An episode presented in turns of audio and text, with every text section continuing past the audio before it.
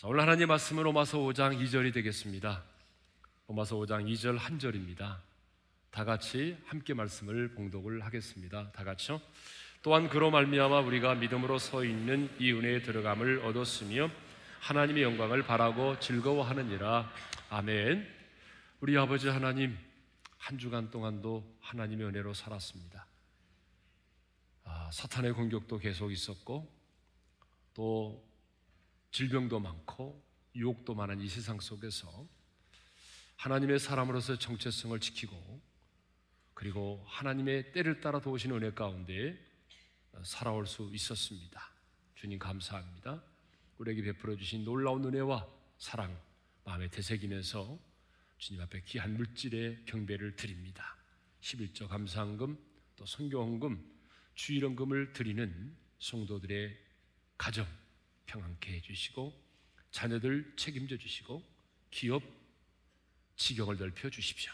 예수님의 이름으로 기도합니다. 아멘. 자, 지금 우리는 아, 예수를 믿음으로 말미암아 의롭다함을 얻은 자들이 저 세상에서가 아니라 이 세상에서 누리는 축복들에 대해서 생각을 하고 있습니다. 그래서 우리는 지난 시간에 1절의 말씀을 함께 나눴죠. 하나님과 합평을 이루자. 그러니까 신앙생활은 누림이라고 하는 거죠. 예. 하나님께서 우리를 부르신 것은요, 우리에게 뭔가를 올가내게 하고 짐을 지우기 위해서 우리를 부르신 것이 아닙니다. 그러니까 수고하고 무거운 짐진 자들아 다 내가 너희를 쉬게 하리라. 이 말씀처럼 우리에게 힘을 주시고 자유를 주시고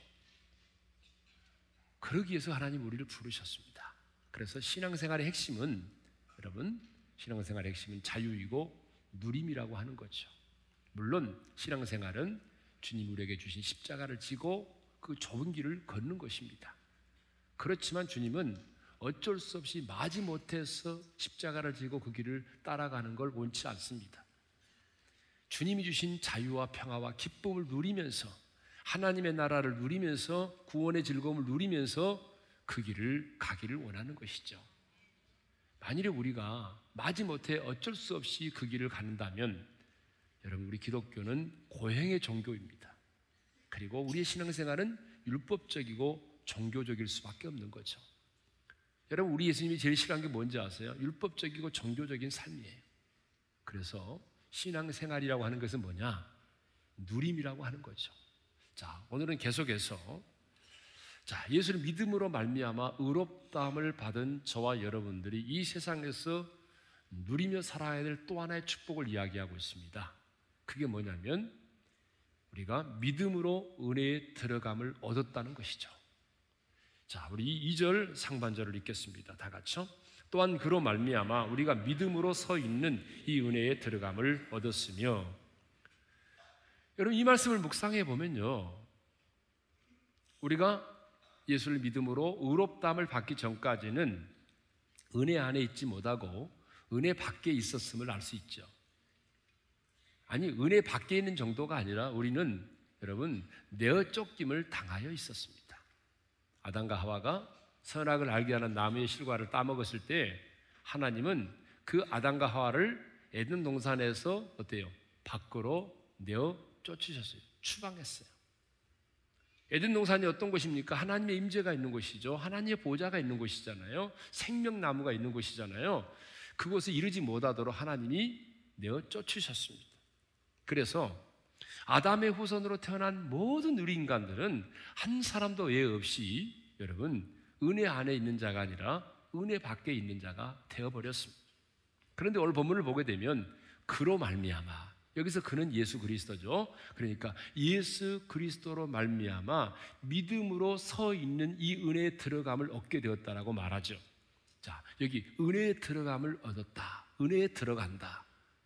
여러분 이 말은 우리가 구약의 성전, 구약의 성막을 이해하면 좀 더 쉽게 이해가 될 수 있습니다.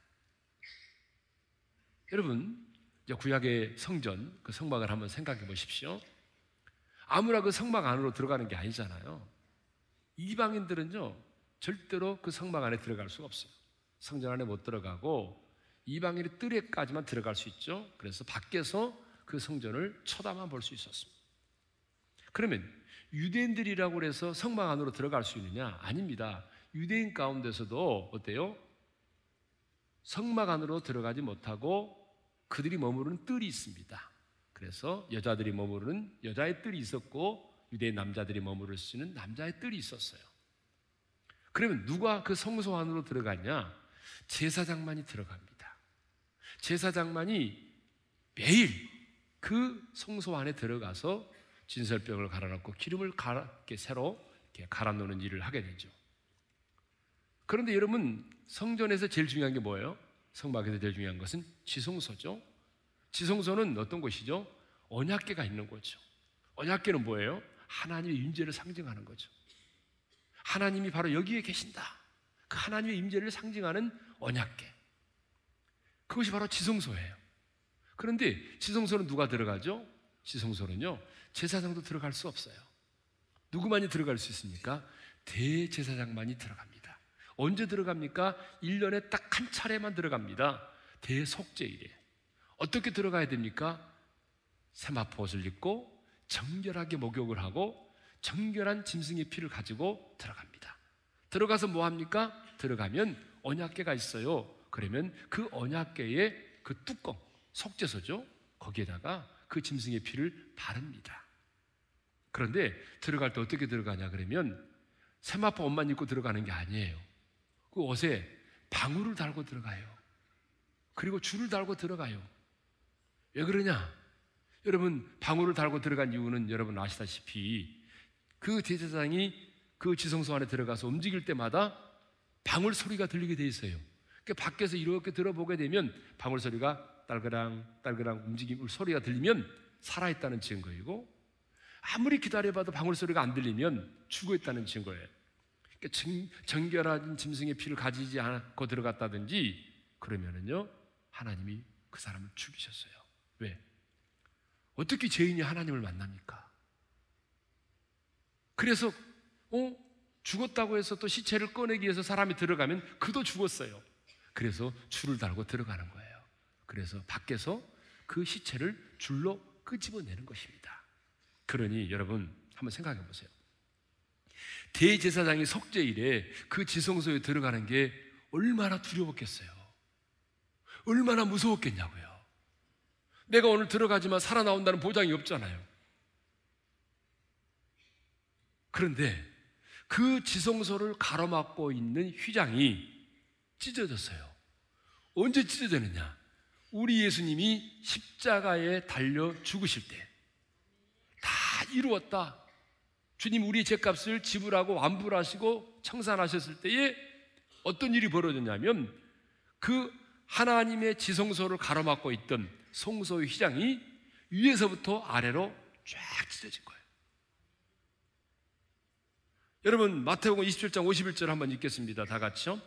이에 성소의 휘장이 위로부터 아래까지 찢어져 둘이 되고 이 휘장은요 청색, 자색, 홍색 실과 가늘게 꼰 배실로 짜여져 있는데 이 두께가 어느 정도냐면 요 정도 됩니다. 한 15cm 정도 됩니다. 여러분 15cm 정도의 이 휘장이니까 이거 항소 두 마리가 힘을 다해도 결코 찢어지지 않는다고 그럽니다. 이 정도로 단단하고 굵은 성소의 휘장이 예수님이 십자가에 달려 죽으실 때에 찢어졌어요. 어떻게 찢어졌다고요? 위로부터 아래로. 여러분, 아래로부터 위로 찢어졌다고 한다면 인간의 노력과 인간의 선행과 인간의 열심에 의해서 인간의 공로에 의해서 하나님께로 나아갈 수 있는 길이 열렸다라고 해석할 수 있겠죠. 그런데 위로부터 아래로 찢어졌단 말입니다. 무슨 말입니까? 우리 주님이 십자가에 달려서 우리의 죄값을 딱 지불하시자 우리의 죄값이 완벽하게 청산되자 하나님 아버지께서 당신의 보호자 앞으로 나올 수 있도록 우리에게 새로운 길을 열어 주셨습니다. 할렐루야. 그래서 여러분 히브리서 10장 20절에 이런 말씀이 있습니다. 다 같이요. 그 길은 우리를 위하여 휘장 가운데로 열어 놓으신 새로운 살 길이요 휘장은 곧 그의 육체니라.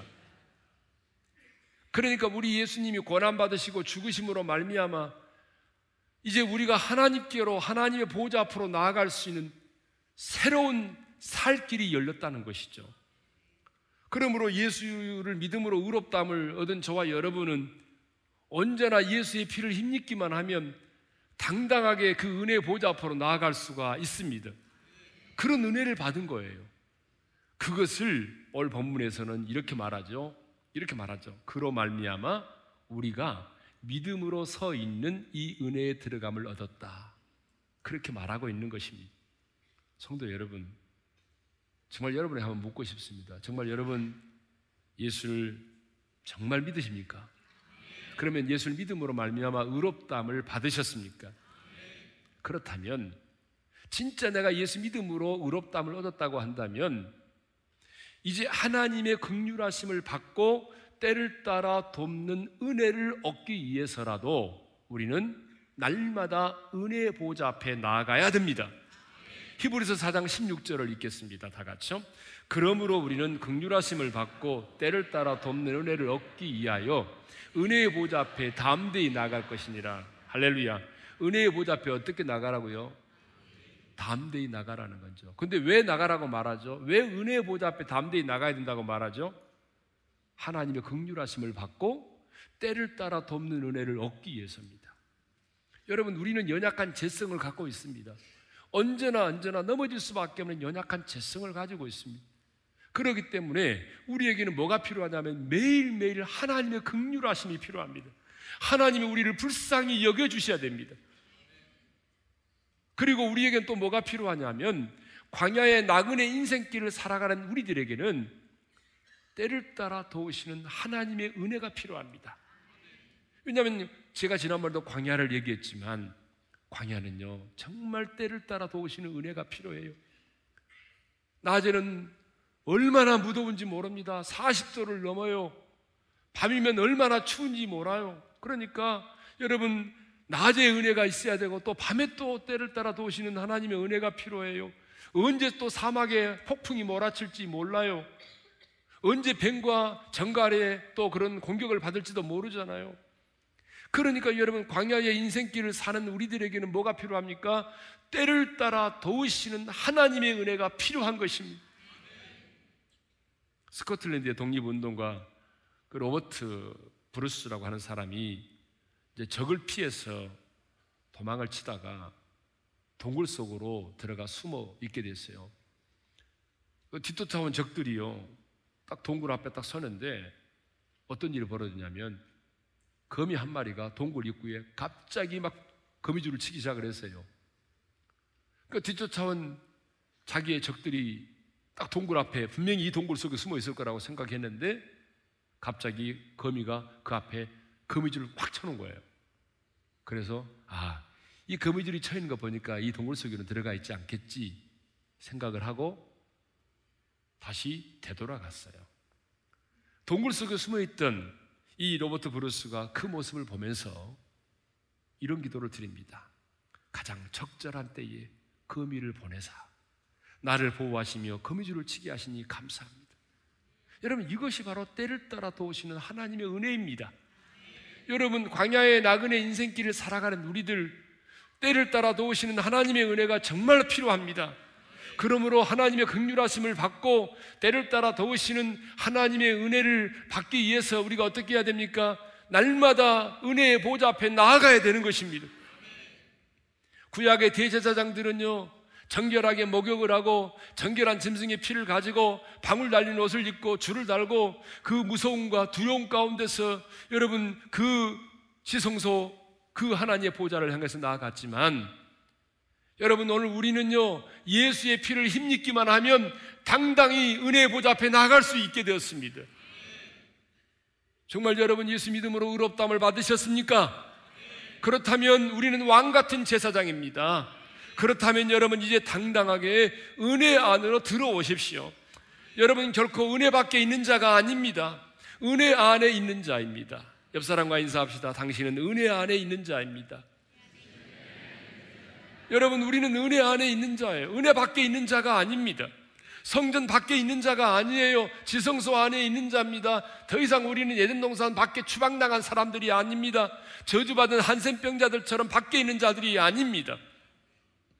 하나님의 성령이 그냥 우리 안에 거하셔서 우리 몸이 성전이 되어버린 그야말로 우리는 성전 안에 있는 사람들입니다. 그런데 의롭다함을 얻은 하나님의 자녀가 여러분 왜 구약의 이방인들처럼 그렇게 밖에서 머뭇거리십니까? 왜 유대인 구약의 유대인 여자인들처럼 하나님의 성전 안에 들어오지 못하고 여러분 밖에서 기웃기웃거리십니까? 왜 구약의 저주받은 한센병자들처럼 하나님의 은혜 안에 들어오지 못하고 밖에 머물러 있습니까? 이제 더 이상 은혜 밖에 머물러 있지 않기를 바랍니다. 이제 당당하게 십자가의 죽으심을 통하여 주님이 열어놓으신 그 새로운 살 길을 따라서 은혜의 보좌 앞에 나아오시기를 주님의 이름으로 축원합니다. 주님께서 우리를 위하여 열어두신 그 길을 따라서 언제든지 은혜의 보좌 앞에 나아오십시오. 우리는 언제든지 은혜의 보좌 앞에서 하나님을 찬양할 수 있습니다. 우리는 언제든지 그 은혜의 보좌 앞에서 지성소에 들어가서 하나님 아버지 얼굴을 구할 수 있습니다. 날마다 은혜의 보좌 앞에 나와서 나의 연약함도 고백할 수 있습니다. 여러분 나의 제약을 고백할 수 있습니다. 주님의 손길을 구할 수 있습니다. 이것이 뭡니까? 이것이 바로 믿음으로 의롭담을 얻은 저와 여러분들이 이 땅에서 누릴 수 있는 특권이고 축복인 것입니다. 그런데 왜 이런 특권과 축복을 누리지 않습니까, 여러분? 세 번째로요. 믿음으로 의롭담을 얻은 저와 여러분들이 이 땅에서 누리며 살아야 될 또 하나의 축복이 있습니다. 그게 뭐냐면 하나님의 영광을 바라보고 즐거워하는 것입니다. 우리 2절을 다 같이 읽겠습니다. 시작. 또한 그로 말미암아 우리가 믿음으로 서 있는 이 은혜에 들어감을 얻었으며 하나님의 영광을 바라고 즐거워하느니라. 여러분 신앙생활이 뭐냐면요. 하나님의 영광을 보는 것입니다. 아니 하나님의 영광을 보는 정도가 아니라 그 하나님의 영광을 바라보면서 즐거워하는 것입니다. 하나님의 형상대로 지음받은 우리 인간은 본래 하나님의 영광을 보며 그 영광 가운데 살게 되어 있었습니다. 여러분 아담과 하와를 보세요. 그들이 타락하여 에덴 동산에서 추방당하기 전까지 그들은요 하나님의 영광 가운데 있었습니다. 날마다 하나님의 영광을 보고 여러분 하나님의 음성을 듣고 그리고 하나님의 뜻을 따라서 여러분 짐승들의 이름도 지어지고 하나님의 임재 가운데 살았습니다. 하나님의 영광을 늘 보면서 하나님의 영광에 참여하는 자로 살았습니다. 그래서 사도 바울은 그런데 그들이 범죄하여 타락함으로 말미암아 이제는 하나님의 영광에 이르지 못하게 됐잖아요. 그래서 바울은 로마서 3장 23절에서 죄를 이렇게 정의하고 있습니다. 자, 같이 읽겠습니다. 시작. 모든 사람이 죄를 범하였으니 하나님의 영광에 이르지 못하더니 죄가 무엇입니까? 하나님의 영광에 이르지 못하는 게 죄입니다. 여러분, 죄는요, 남 때리고 도둑질하고 그게 죄가 아니에요. 사실은요, 하나님께서 보실 때는 뭐냐면, 하나님 당신의 영광에 이르지 못하는 게 죄라는 것입니다. 네. 그러니까 여러분, 아담의 후손으로 태어난 우리 모두는요, 그 죄 때문에 하나님의 영광을 볼 수 없게 되었습니다. 하나님의 영광에 참여할 수가 없게 되었어요. 그런데 예수님이 이 땅에 오셔서 십자가에서 우리의 죄값을 다 지불하심으로 말미암아 이제 우리가 의롭담을 얻게 되었고 의롭담을 얻은 우리는 이제는 하나님의 영광을 볼 수 있게 되었고 그 하나님의 영광에 참여할 수 있게 되었습니다. 그렇다면 이제 구체적으로 우리들이 이 세상을 살아가면서 하나님의 우리가 이 세상에서 보며 즐거워할 수 있는 그 하나님의 영광은 무엇입니까? 저는 두 가지로 생각을 했는데요. 첫째로 우리가 이 땅에서 보며 즐거워할 수 있는 하나님의 영광은 첫째로 하나님의 임재를 경험하는 것입니다. 하나님의 임재를 경험하는 것. 아까도 얘기했잖아요. 아담과 하와가 에덴 동산에 있을 때는 하나님의 영광 가운데 있었습니다. 하나님의 임재 가운데 있었습니다. 하나님의 음성을 들을 수 있었습니다. 하나님의 온전한 다스림을 받으며 살았습니다. 그렇듯이 저와 여러분들도 이제는 예수를 믿음으로 말미암아 의롭다을 얻었기 때문에 이 땅에 사는 동안에 우리도 하나님의 영광을 하나님의 임재를 경험하며 살아야 됩니다. 여러분 모세는요 구약의 백성이었지만 친구와 이야기한 같이 하나님과 대면하여 교제했던 사람입니다. 출애굽기 33장 11절을 읽겠습니다. 다 같이요. 사람이 자기 친구와 이야기함 같이 여호와께서는 모세와 대면하여 말씀하시며 예. 피조물인 우리 인간이 조물주신 하나님과 친구처럼 이렇게 대면하여 교제할 수 있다고 하는 것 여러분 이거 생각만 해도 막 가슴이 벅찬 얘기 아닙니까? 그런데 모세는 구약의 백성이었지만 친구처럼 하나님과 대면하여 이렇게 친밀한 사귐을 나눴던 사람이라는 거죠. 다윗 역시 마찬가지예요. 다윗도 구약의 백성이었지만 여러분 하나님의 임재 가운데 살았던 사람이잖아요. 그래서 자신이 경험한 하나님을 이렇게 노래했어요. 여러분 사도행전 2장 25절인데요. 다 같이 읽겠습니다. 시작. 내가 항상 내 앞에 계신 줄을 배웠으며 나로 요동하지 않게 하기 위하여 그가 내 우편에 계시도다. 참 이 말씀을 묵상하고 묵상하면 정말 은혜스럽죠. 다윗은요 이렇게 말하죠. 내가 내 앞에 계신 줄을 배웠다. 하나님은 영이십니다. 우리 육안으로는 볼 수가 없어요. 그럼에도 불구하고 다윗은 말합니다. 내가 내 앞에 계신 줄을 배웠다. 언제? 항상. 이 항상이 더 중요해요. 여러분, 언제 배웠다는 겁니까? 쫓기는 상황 속에서도, 굴 속에서도, 전쟁터에서도, 인간에게 배신을 당할 때도, 아들에게 배신당하여 울면서 떠나갈 때도, 내가 항상 내 앞에 계신 줄을 배웠다는 거예요. 보이지 않는 그 하나님이었지만 그 하나님의 영광을 자기는 보았다는 거예요. 자기는 언제나 항상 내 앞에 계신 줄을 내가 배웠다는 거예요. 그리고 이렇게 말하죠. 나를 요동하지 않게 하기 위하여 그가 내 우편에 계시도다. 여러분, 왜 하나님께서 다윗과 함께 하셨느냐? 왜 하나님께서 다윗의 우편에 계셨느냐? 그 이유를 이렇게 말하잖아요. 다윗이 깨달았어요. 나로 요동치 않게 하시기 위해서. 여러분 이 말씀을 묵상해 보면 우리 하나님은요. 하나님의 사람이 이 땅을 살아가면서 두려워 떠는 것, 흔들리는 것 하나님이 싫어하세요. 그러니까 여러분, 우리가 이 말씀을 마음에 새길 때 묵상해 보면 뭐냐면 왜 우리가 흔들리느냐는 거죠. 사실 문제가 크기 때문입니까? 여러분, 인생의 풍랑이 크기 때문입니까? 아니라는 거죠. 다윗의 표현에 의하면요, 내 앞에 계신 주를 내가 뵙지 못하기 때문에 그래요. 나의 우편에 계신 주님을 내가 보지 못하기 때문에 하나님의 영광을 보지 못하기 때문에 하나님의 임재를 보지 못하기 때문에 여러분 우리가 두려워 떨고 흔들리는 것입니다. 믿음으로 의롭다함을 얻은 우리는 하나님의 임재 가운데 살아야 됩니다. 우리가 하나님의 임재 가운데 살지 못하기 때문에 여러분 우리 신앙생활이 그렇게 지루하고 따분하고 여러분 우리가 하나님의 임재 가운데 살지 못하기 때문에 여러분 조그마한 문제 앞에서 두려워 떠는 것입니다. 그래서 하나님의 임재 연습이라는 책을 썼던 그 브라더 로렌스는요 이런 말을 했습니다. 신앙생활이 지겹다고 말하는 사람은 하나님을 모독하는 것이다. 여러분 신앙생활이 지루하고 따분하다 이렇게 생각하는 분 계세요? 하나님 모독하는 겁니다, 여러분. 신앙생활은 결코 지루하거나 따분하지 않다는 거예요. 그러면 그렇게 말했던 이 로렌스는 어떤 사람입니까? 이 브라더 로렌스는 어떤 사람이냐면 수도원에서 접시 닦는 일을 했던 사람이에요. 여러분 수도원에서 접시 닦는 일이 얼마나 여러분 단순한 작업입니까? 뭐 뭔가를 만들어내고 창조하고 그런 게 아니고요. 매일 접시 닦는 일을 했어요. 여러분 주부들 아시잖아요. 반찬 만드는 것보다 씻는 게 더 기분 나쁘다고. 그래 설거지는 남편한테 말 매달 맡기잖아요. 여러분 얼마나 단순한 노동입니까? 그럼에도 불구하고 그는 하나님의 임재 속에서 그 일을 했다는 거예요.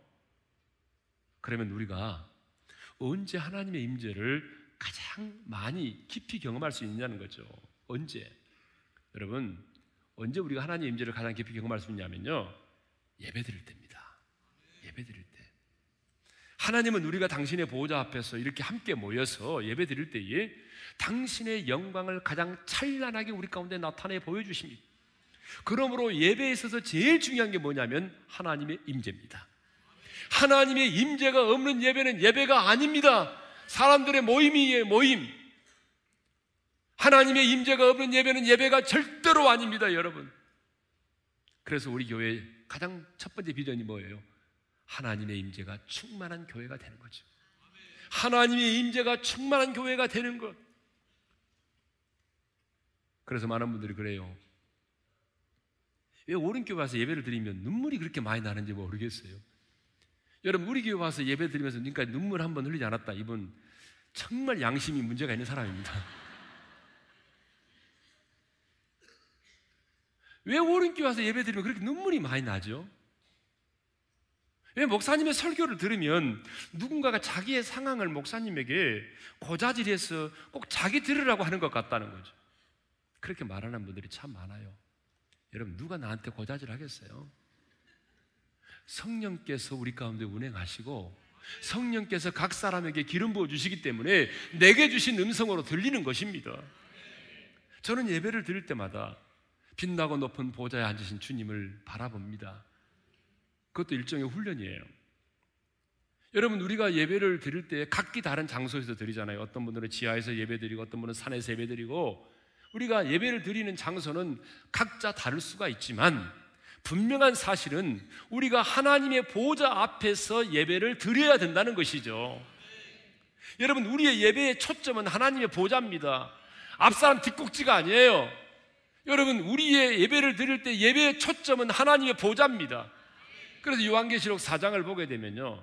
요한이 밤모섬에서 기도하는 중에 성령께서 그를 이끌어서 하늘문이 열리면서 천상에 예배 드리는 장면을 보았어요.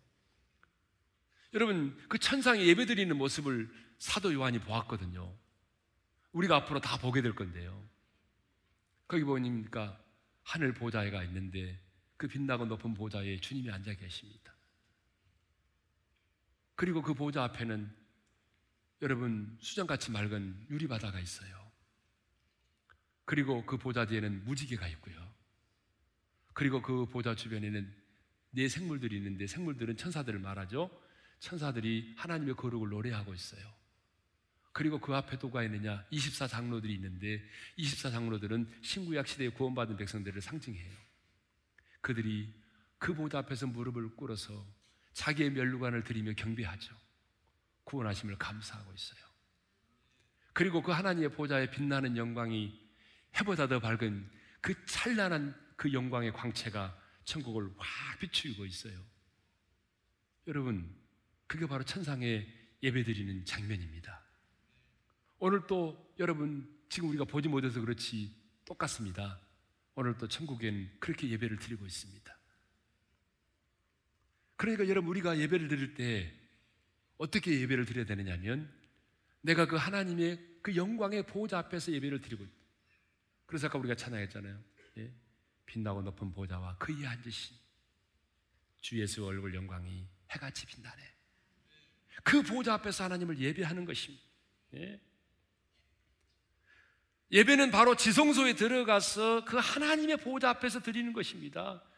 예? 그러므로 예배의 자리는 이 땅에서 천국을 경험하는 자리입니다. 예배는 이 땅에서 천국의 영광을 바라보며 즐거워하는 시간입니다. 시간과 공간을 뛰어넘어서 하나님의 영광을 경험하는 시간이 바로 예배의 시간인 줄로 믿습니다.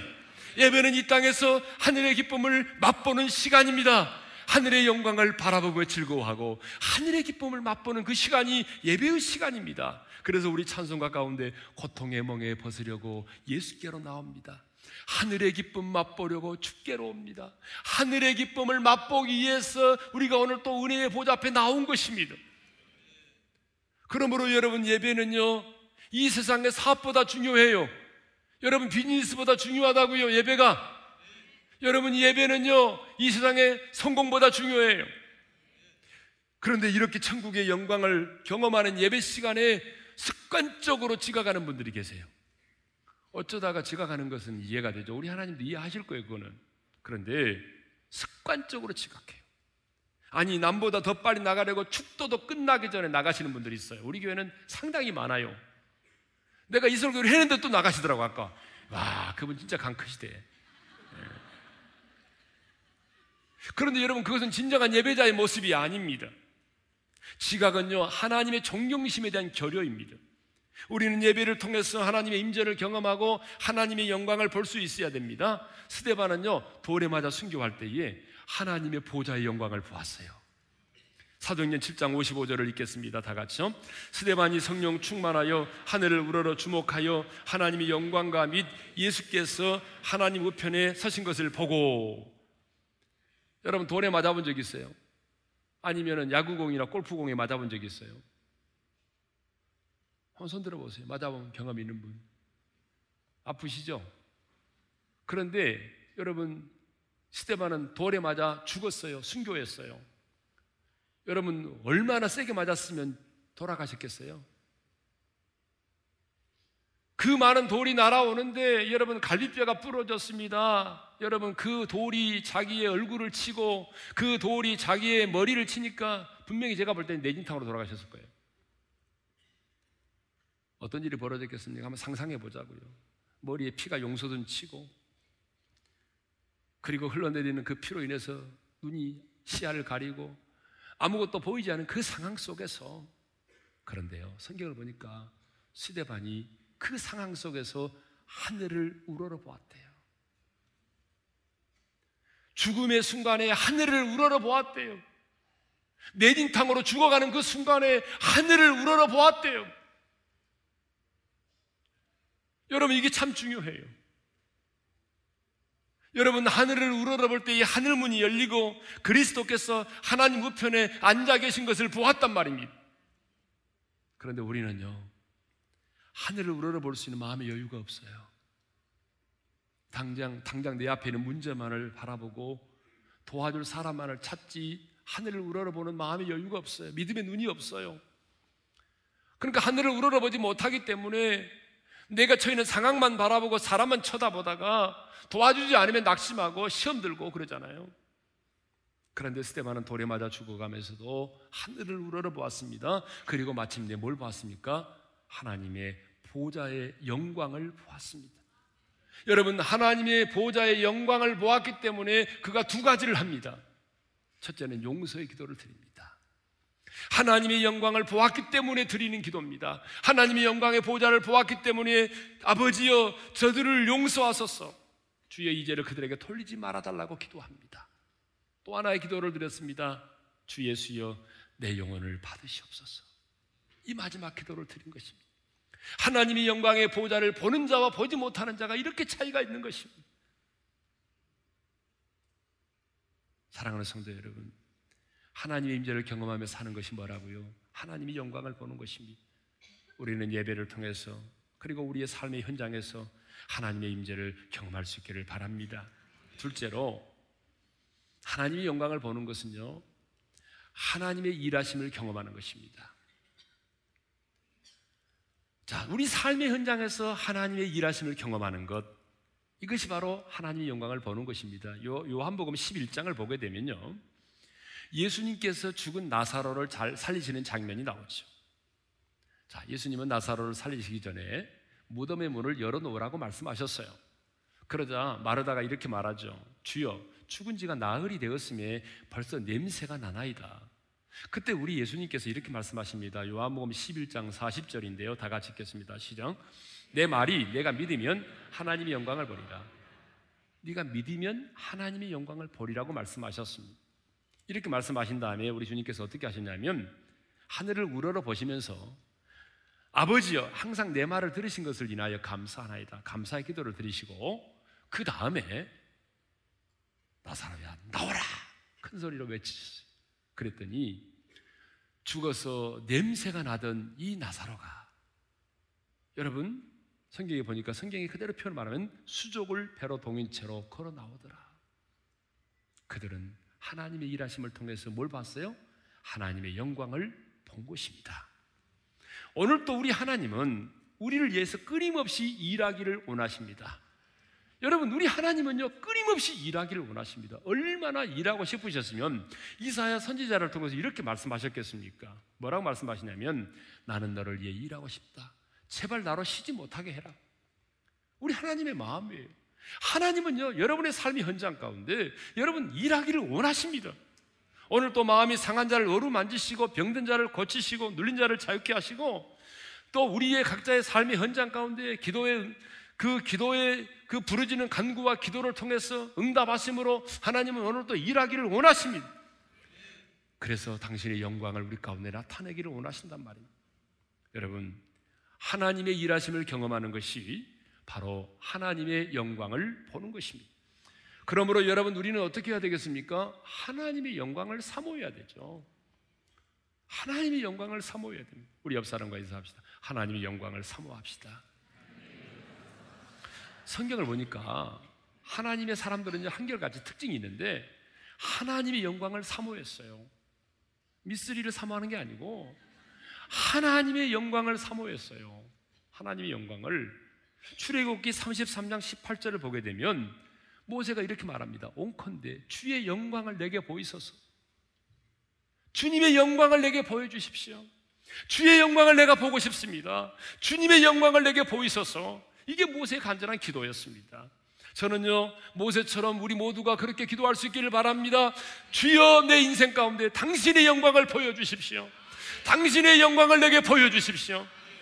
여러분 기도해야 돼요. 당신의 영광을 내가 보기를 원한다고. 그러면 마지막으로 왜 우리가 하나님의 영광을 보아야 됩니까? 우리가 하나님의 영광을 보아야 되는 이유는요. 하나님의 영광을 바라보는 자가 즐거워할 수 있기 때문입니다. 그래서 2절 하반절에 보니까 하나님의 영광을 바라고 어떻게 한다고요? 즐거워하느니라. 여기 즐거워하다는 말이 무슨 말이냐면 뽐내다, 자랑하다, 기뻐하다 그런 말입니다. 그러니까 하나님의 영광을 보는 자가 하나님을 자랑할 수 있습니다. 하나님의 영광을 보는 자가 당당하게 살아갈 수가 있습니다. 여러분, 왜 우리가 당당하지 못합니까? 돈이 없어서입니까? 가방끈이 짧아서입니까? 아파트 평수가 좁아서입니까? 아닙니다. 하나님의 영광을 보지 못하기 때문에 그렇습니다. 하나님의 영광을 보지 못하기 때문에 우리가 오늘 그렇게 눌리고 쪽팔리게 살아가는 거죠. 왜 우리가 하나님을 자랑하지 못하며 예수 믿는 것을 부끄럽게 생각합니까? 요즘에 그런 말이 있다고 그러잖아요. 예수 믿으세요. 그러면 전도하면은 그런 말 듣는다고 그러잖아요. 아니, 지금도 예수 믿으십니까? 그럼 지금도 믿어야지. 그럼 어떻게 하나요? 우리가 하나님을 자랑하지 못하며 예수 믿는 것을 부끄럽게 생각한다면 그것은 내가 하나님의 영광을 보지 못해서 그렇습니다. 왜 마지 못해서 주님 걸어가신 길을 따라갑니까? 하나님의 영광을 보지 못하기 때문입니다. 하나님의 영광을 보는 자 즐거워합니다. 하나님의 영광을 보는 자는 당당합니다. 하나님의 영광을 보는 자는 찬양하며 전진하며 나갑니다.